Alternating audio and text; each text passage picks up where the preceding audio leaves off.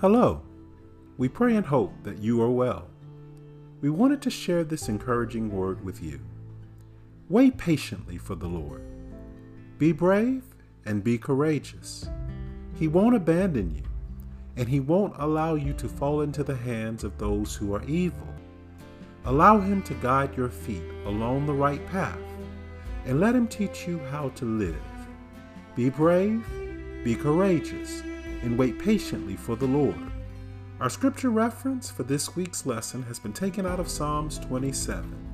Thanks for joining Radical Faith Ministries for mini sermons with Pastor Seneca and Kaye Howard. Blessings and favor. Bye bye.